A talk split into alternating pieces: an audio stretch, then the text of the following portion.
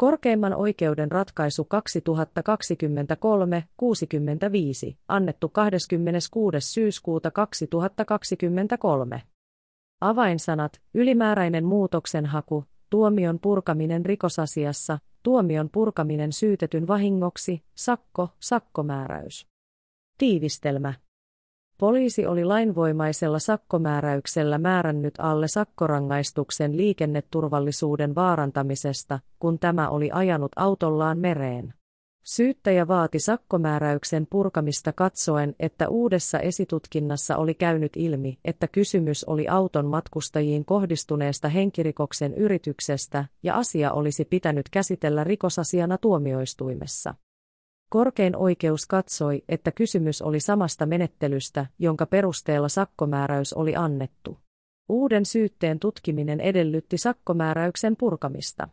Purkuhakemuksessa esitettyjen uusien seikkojen ja todisteiden perusteella AN-rikokseen ei kuitenkaan todennäköisesti olisi ollut sovellettava olennaisesti ankarampia rangaistussäännöksiä, ja hakemus hylättiin.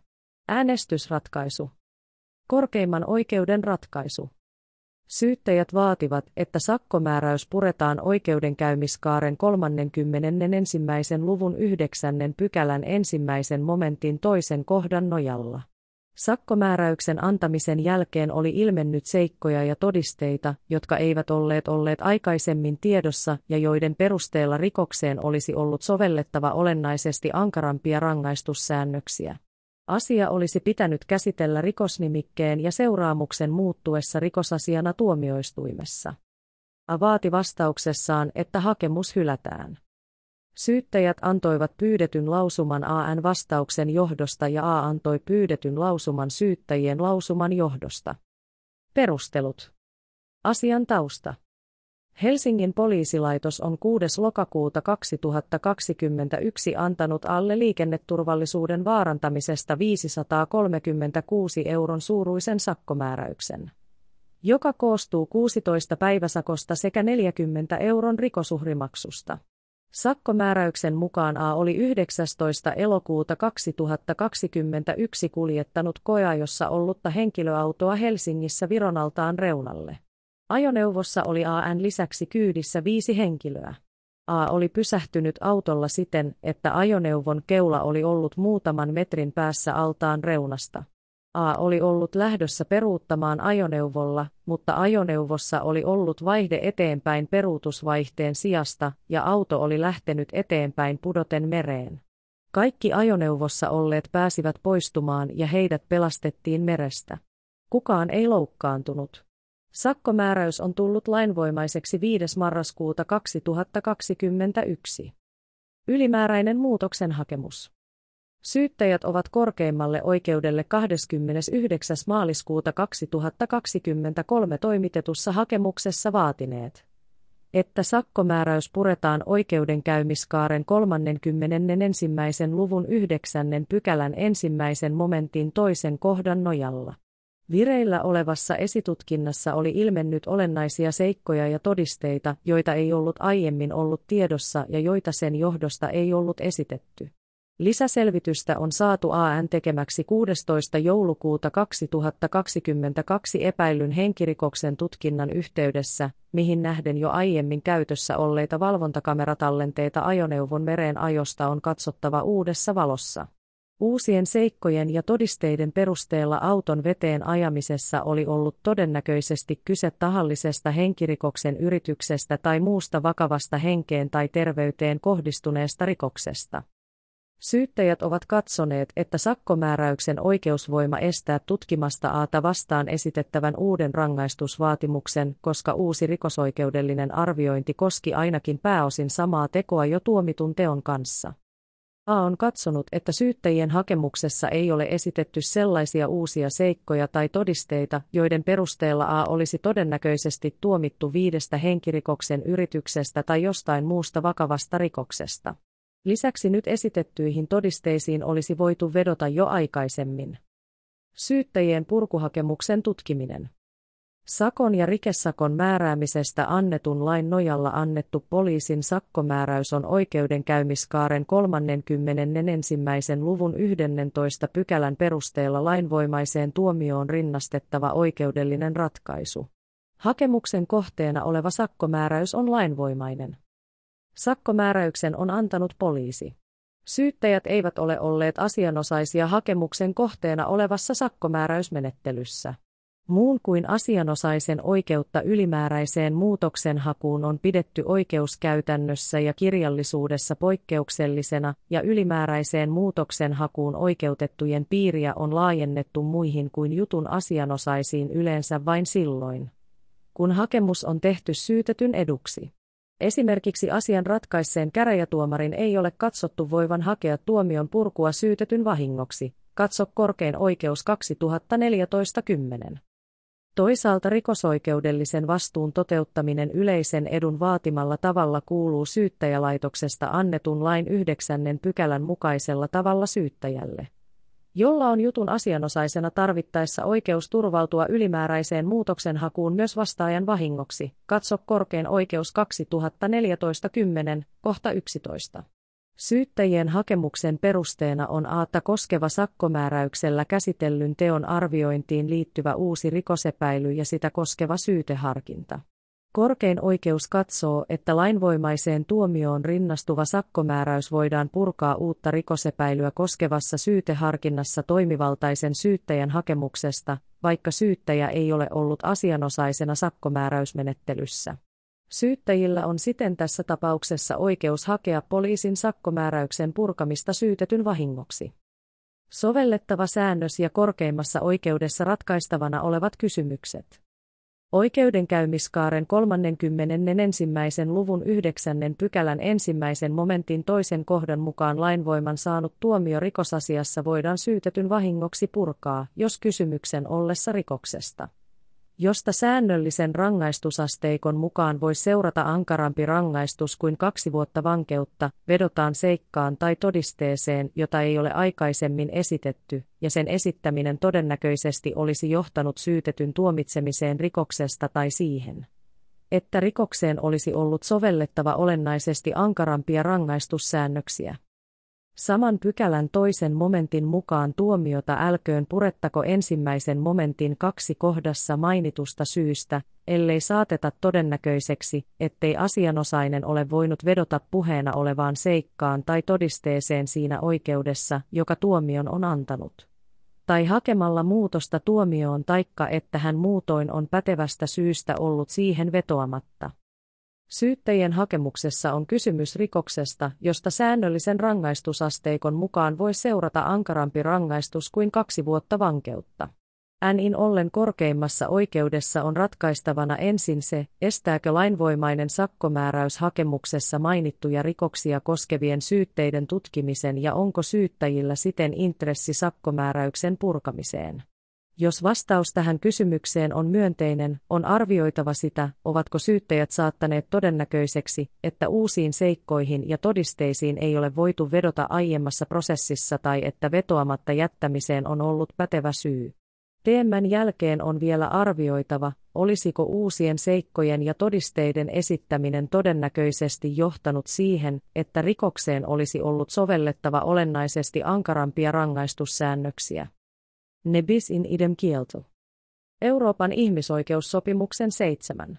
Lisäpöytäkirjan 4 artiklan yksi kappaleen mukaan ketään ei saa saman valtion tuomiovallan nojalla tutkia uudelleen tai rangaista oikeudenkäynnissä rikoksesta, josta hänet on jo lopullisesti vapautettu tai tuomittu syylliseksi kyseisen valtion lakien ja oikeudenkäyntimenettelyn mukaisesti, niin sanottu ne bis in idem kielto. Samankaltainen säännös on kansalaisoikeuksia ja poliittisia oikeuksia koskevan kansainvälisen yleissopimuksen 14 artiklan 7 kappaleessa. Korkein oikeus toteaa, että sakon ja rikesakon määräämisestä annetun lain nojalla määrätty sakko on rikosoikeudellinen seuraamus, joka kuuluu ne bis in idem kiellon soveltamisalaan. Suomessa ne bis in idem kieltoa on rikosoikeuden käynnissä vakiintuneesti noudatettu siten, että sama asia ei voi johtaa kahteen rikosasian käsittelyyn tai rangaistukseen he 309 993 osaa VP sivu 74. Ne bis in idem kielto ei siten koske vain kahteen kertaan rankaisemista vaan myös kertaalleen ratkaistun asian tutkimista toiseen kertaan. Katso korkein oikeus 2012-106, kohta 17. Kieltoa sovelletaan siitä riippumatta, onko asianomainen tuomittu vai vapautettu lopulliseksi jääneessä tuomiossa. Asian samuuden idem, arviointi tulee Euroopan ihmisoikeustuomioistuimen oikeuskäytännön mukaisesti perustua teon konkreettisten tosiseikkojen tarkasteluun. Keskeistä asioiden samuuden arvioinnissa on se, onko kysymys samoista tai olennaisesti samoista tosiseikoista Zolotukhin v. Venäjä, suuri jaosto 10. helmikuuta 2009, kohta 82. Korkeimman oikeuden ratkaisusta KKO 2023-55, kohta 12 ja siinä viitatut ratkaisut. Ilmenevin tavoin asioiden samuuden arviointi on ihmisoikeustuomioistuimen käytännön mukaisesti tehty vertaamalla lainvoimaisessa ratkaisussa kuvattua tosiseikastoa myöhemmin esitetyn syytteen perusteena oleviin tosiseikkoihin. Ratkaisevaa on katsottu olevan, koskevatko syytteissä esitetyt teonkuvaukset samoja tosiseikkoja, kun taas sillä, miten teko on aikaisemmassa syytteessä tai tuomiossa rikosoikeudellisesti luokiteltu, ei ole ollut tässä yhteydessä merkitystä. Lähtökohtana on siis ollut syytteiden teonkuvauksiin sisältyvien historiallisten tapahtumainkulkujen vertailu. Kysymys on samasta teosta, jos syyte on koskenut viime kädessä yhtä ja samaa tosielämän tapahtumaa tai menettelyä kuin jo annettu lainvoimainen tuomio. Erityistä merkitystä on annettu tekijän, tekoajan ja tekopaikan samuudelle. Myös teon kohteelle ja sille, onko toiminta ollut jatkuvaa tai toistuvaa, on annettu arvioinnissa merkitystä. Katso korkein oikeus 2015-82, kohta 16 ja siinä viitattu ratkaisu ne bis in idem kielon soveltaminen tässä asiassa. Alle 6. lokakuuta 2021 liikenneturvallisuuden vaarantamisesta annetun sakkomääräyksen perusteena on ollut henkilöauton ajaminen mereen Helsingissä 19. elokuuta 2021. Syyttäjien hakemuksen mukaan uudet seikat ja todisteet osoittavat, että A oli ajanut auton mereen tahallaan ja että kyse oli auton matkustajina olleisiin henkilöihin kohdistuneen henkirikoksen yrityksestä tai muusta vakavasta henkeen ja terveyteen kohdistuneesta rikoksesta. Korkein oikeus katsoo, että sakkomääräyksessä ja hakemuksessa mainituissa teoissa on kysymys samasta historiallisesta tapahtumasta. Ratkaisevaa merkitystä tässä arviossa ei ole sillä, että hakemuksen mukaista tekoa olisi väitetysti suunniteltu jo tekoa edeltävinä päivinä. Kun teot koskevat ajallisesti ja paikallisesti samaa tapahtumaa, ei olennaista merkitystä ole silläkään seikalla, että aikaisempi liikenneturvallisuuden vaarantaminen on ollut omiaan aiheuttamaan vaaraa auton matkustajien lisäksi myös muille tekopaikan lähistöllä liikkuneille. Korkein oikeus katsoo, että syyttäjien hakemuksen kohteena on ne bisin idemkiellossa tarkoitetulla tavalla sama asia, josta alle on jo aikaisemmin sakkomääräyksellä määrätty rangaistus. Samaa asiaa koskevan uuden syytteen tutkiminen edellyttää tällöin sakkomääräyksen purkamista ja syyttäjillä on siten intressi hakea sakkomääräyksen purkamista. Prekluusio Sakkomääräyksen purkaminen edellyttää sitä, että uusiin seikkoihin tai todisteisiin ei ole voitu vedota aikaisemmassa prosessissa taikka että vetoamatta jättämiseen on ollut pätevä syy. Kysymys on poliisin antamasta sakkomääräyksestä, eivätkä syyttäjät ole olleet lainkaan osallisina kyseisessä menettelyssä. NIssä olosuhteissa prekluusiota ei ole perusteltua arvioida syyttäjien tietoisuuden ja toiminnan kannalta, vaan arviointi on tehtävä sakkomääräyksen antamiseen johtaneen esitutkinnan ja tutkintaa suorittaneen poliisin toiminnan perusteella. Prekluusiosäännöksen tarkoituksena on ohjata asianosaisia huolelliseen prosessaamiseen, ja samoja näkökohtia voidaan huomioida arvioitaessa poliisin toimintaa tässä sakkomääräysmenettelyssä. Hakemuksessa on vedottu uutena selvityksenä erityisesti kahden AN kuljettaman auton kyydissä olleen henkilön nyt antamiin kuulustelukertomuksiin. Lisäksi on vedottu uusiin tietoihin AN toiminnasta tapahtuman jälkeen sekä AN kuljettaman ajoneuvon hallintalaitteita koskevaan selvitykseen. Nyt kuulusteltujen henkilöiden kertomusten valossa esitutkinnassa on lisäksi tehty uusia johtopäätöksiä jo sakkomääräysmenettelyssä käytössä olleista valvontakameratallenteista. Aikaisemmassa esitutkinnassa oli kuultu Aata sekä hänen sittemmin menehtynyttä puolisoaan. Auton kyydissä ollut toinen täysi-ikäinen matkustaja, jota nyt on kuultu, oli tuolloin ilmoittanut, että hän ei halua tulla kuulluksi esitutkinnassa eikä hänellä ole vaatimuksia. Nyt kuullun yhden alaikäisen matkustajan puolesta puhevaltaa käyttänyt AN puoliso sekä kahden muun alaikäisen matkustajan huoltaja eivät olleet esittäneet vaatimuksia asiassa. Korkein oikeus toteaa, että poliisilla olisi sinällään ollut niin päättäessään mahdollisuus kuulla kaikkia auton kyydissä olleita henkilöitä jo aikaisemmassa esitutkinnassa. Korkein oikeus katsoo kuitenkin, että tuolla hetkellä tiedossa olleiden seikkojen perusteella epäillyn liikennerikoksen laatu sekä asiassa kuultujen asianosaisten ja heidän laillisten edustajiensa esittämät kannanotot huomioon ottaen poliisilla ei ole ollut sakkomääräystä koskevan tutkinnan yhteydessä. Perusteltua aihetta kuulustella AN ja hänen puolisonsa lisäksi muita auton kyydissä olleita matkustajia. NIN ollen sittemmin kuulusteltujen matkustajien kuulusteluihin vetoamatta jättämiseen sakkomääräysmenettelyssä on ollut pätevä syy. Muut asiassa vedotut seikat ja todisteet ovat saaneet syytettä tukevaa merkitystä vasta nyt esitettyjen kuulustelukertomusten jälkeen. Änin ollen korkein oikeus katsoo, että hakemuksessa mainittuihin seikkoihin ja todisteisiin vetoamatta jättämiseen on kokonaisuutenakin arvioiden ollut pätevä syy. Olennaisesti ankarampien rangaistusäännösten soveltaminen. Asiassa on vielä arvioitava sitä, olisiko syyttäjien hakemuksessa viitatun selvityksen esittäminen todennäköisesti johtanut siihen, että AN-rikokseen olisi ollut sovellettava olennaisesti ankarampia rangaistussäännöksiä. Lainvoimainen tuomio voidaan edellä kohdassa kahdeksan selostetun oikeudenkäymiskaaren 31. luvun yhdeksännen pykälän ensimmäisen momentin toisen kohdan sanamuodon mukaan purkaa syytetyn vahingoksi rangaistusasteikon enimmäisrangaistusta koskevien ja muiden edellytysten täyttyessä ensinnäkin, jos syyte on purettavaksi vaaditussa tuomiossa hylätty. Toiseksi tuomio voidaan purkaa myös silloin, kun purkuhakemuksen kohteena olevassa tuomiossa vastaaja on tuomittu, mutta hakemuksessa vedotaan ankarampaan rangaistussäännökseen. Jolloin vertailu tehdään purettavaksi vaaditussa tuomiossa sovelletun ja purkuhakemuksessa vedotun rangaistussäännöksen välillä. Katso korkein oikeus 2022-19, kohta 11. Tavallisimmin purkusäännöksen edellyttämässä todennäköisyysarviossa voidaan verrata aikaisemmassa oikeudenkäynnissä esitettyä selvitystä purkuhakemuksessa esitettyyn uuteen selvitykseen. Nyt kysymyksessä on kuitenkin tilanne jossa asiaa ei ole aikaisemmin hakemuksessa mainittujen henkirikosten yritysten näkökulmasta tutkittu tuomioistuimessa tai esitutkinnassa eikä purkuhakemuksessa sovellettavaksi esitetyn rangaistussäännöksen perusteella asiaa olisi ylipäänsä voitu käsitellä. Sakkomääräysmenettelyssä Purkusäännöksen soveltaminen edellyttääkin tässä tapauksessa arviota siitä, olisiko AN-rikokseen aiemman sakkomääräysmenettelyn sijasta toimitetussa oikeudenkäynnissä ollut sovellettava olennaisesti ankarampia rangaistussäännöksiä.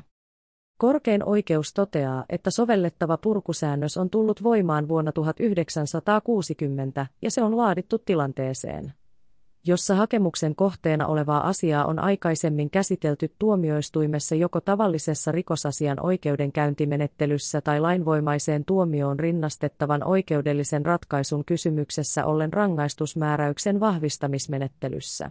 Nyt käsillä oleva tilanne, jossa asiaa on aikaisemmin käsitelty pelkästään yksinkertaisiin ja selviin tapauksiin tarkoitetussa poliisin sakkomääräysmenettelyssä, on siten purkusäännöksen soveltamisalan kannalta poikkeuksellinen.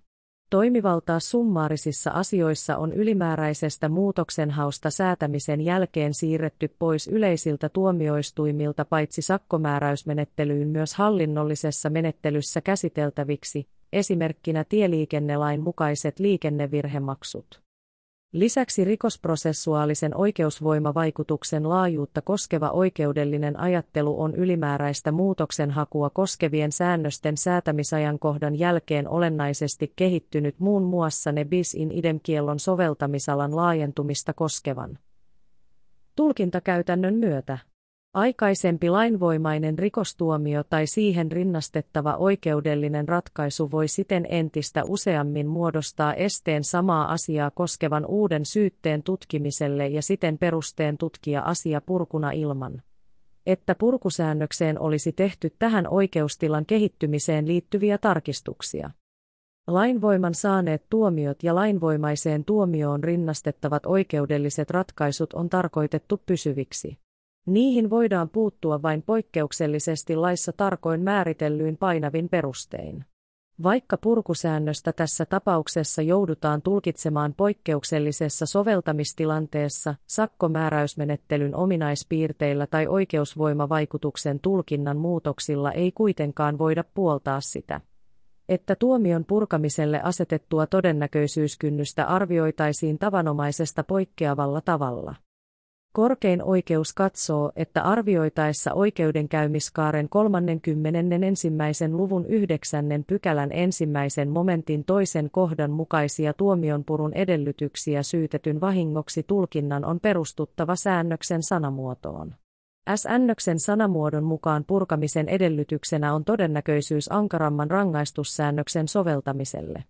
S-ännöksessä edellytetään siten uuden selvityksen vaikuttavuudelta todennäköistä vaikutusta asian rikosoikeudellisen arvioinnin lopputulokseen.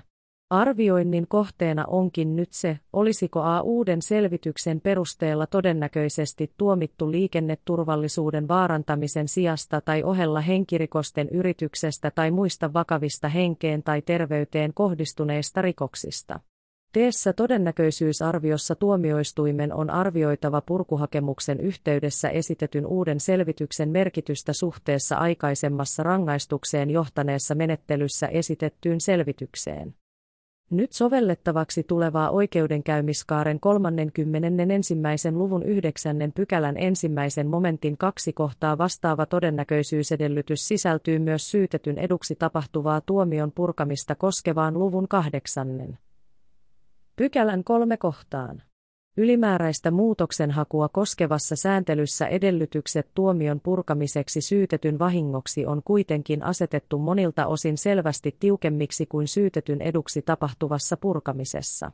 Syytetyn vahingoksi koituvalle purkuhakemukselle on asetettu määräaika ja uusiin seikkoihin ja todisteisiin liittyvä purkuperuste sisältää prekluusiosäännöksen.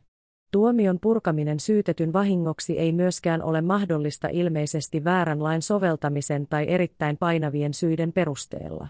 Kun kysymys on tuomion purkamisesta syytetyn vahingoksi, arvio uuden selvityksen merkityksestä on jo sääntelyn peruslähtökohtien vuoksi tehtävä erityisen huolellisesti. Uuden selvityksen vaikutukselta edellytetty todennäköisyyskynnys ei voi olla näissä tilanteissa ainakaan matalampi kuin syytetyn eduksi tehtävässä harkinnassa. Purkuedellytysten arviointi tässä tapauksessa. Nyt käsiteltävässä tapauksessa konkreettinen tapahtumainkulku eli auton ajaminen laiturilta mereen on selvä. Riitaista on AN tahallisuus, eli tapahtuiko mereen ajaminen vahingossa vai yrittikö A aiheuttaa matkustajien vahingoittumisen tai jopa kuoleman. AN tahdon suuntautuminen on pääteltävä sen perusteella, mitä selvitystä AN toiminnasta on esitetty.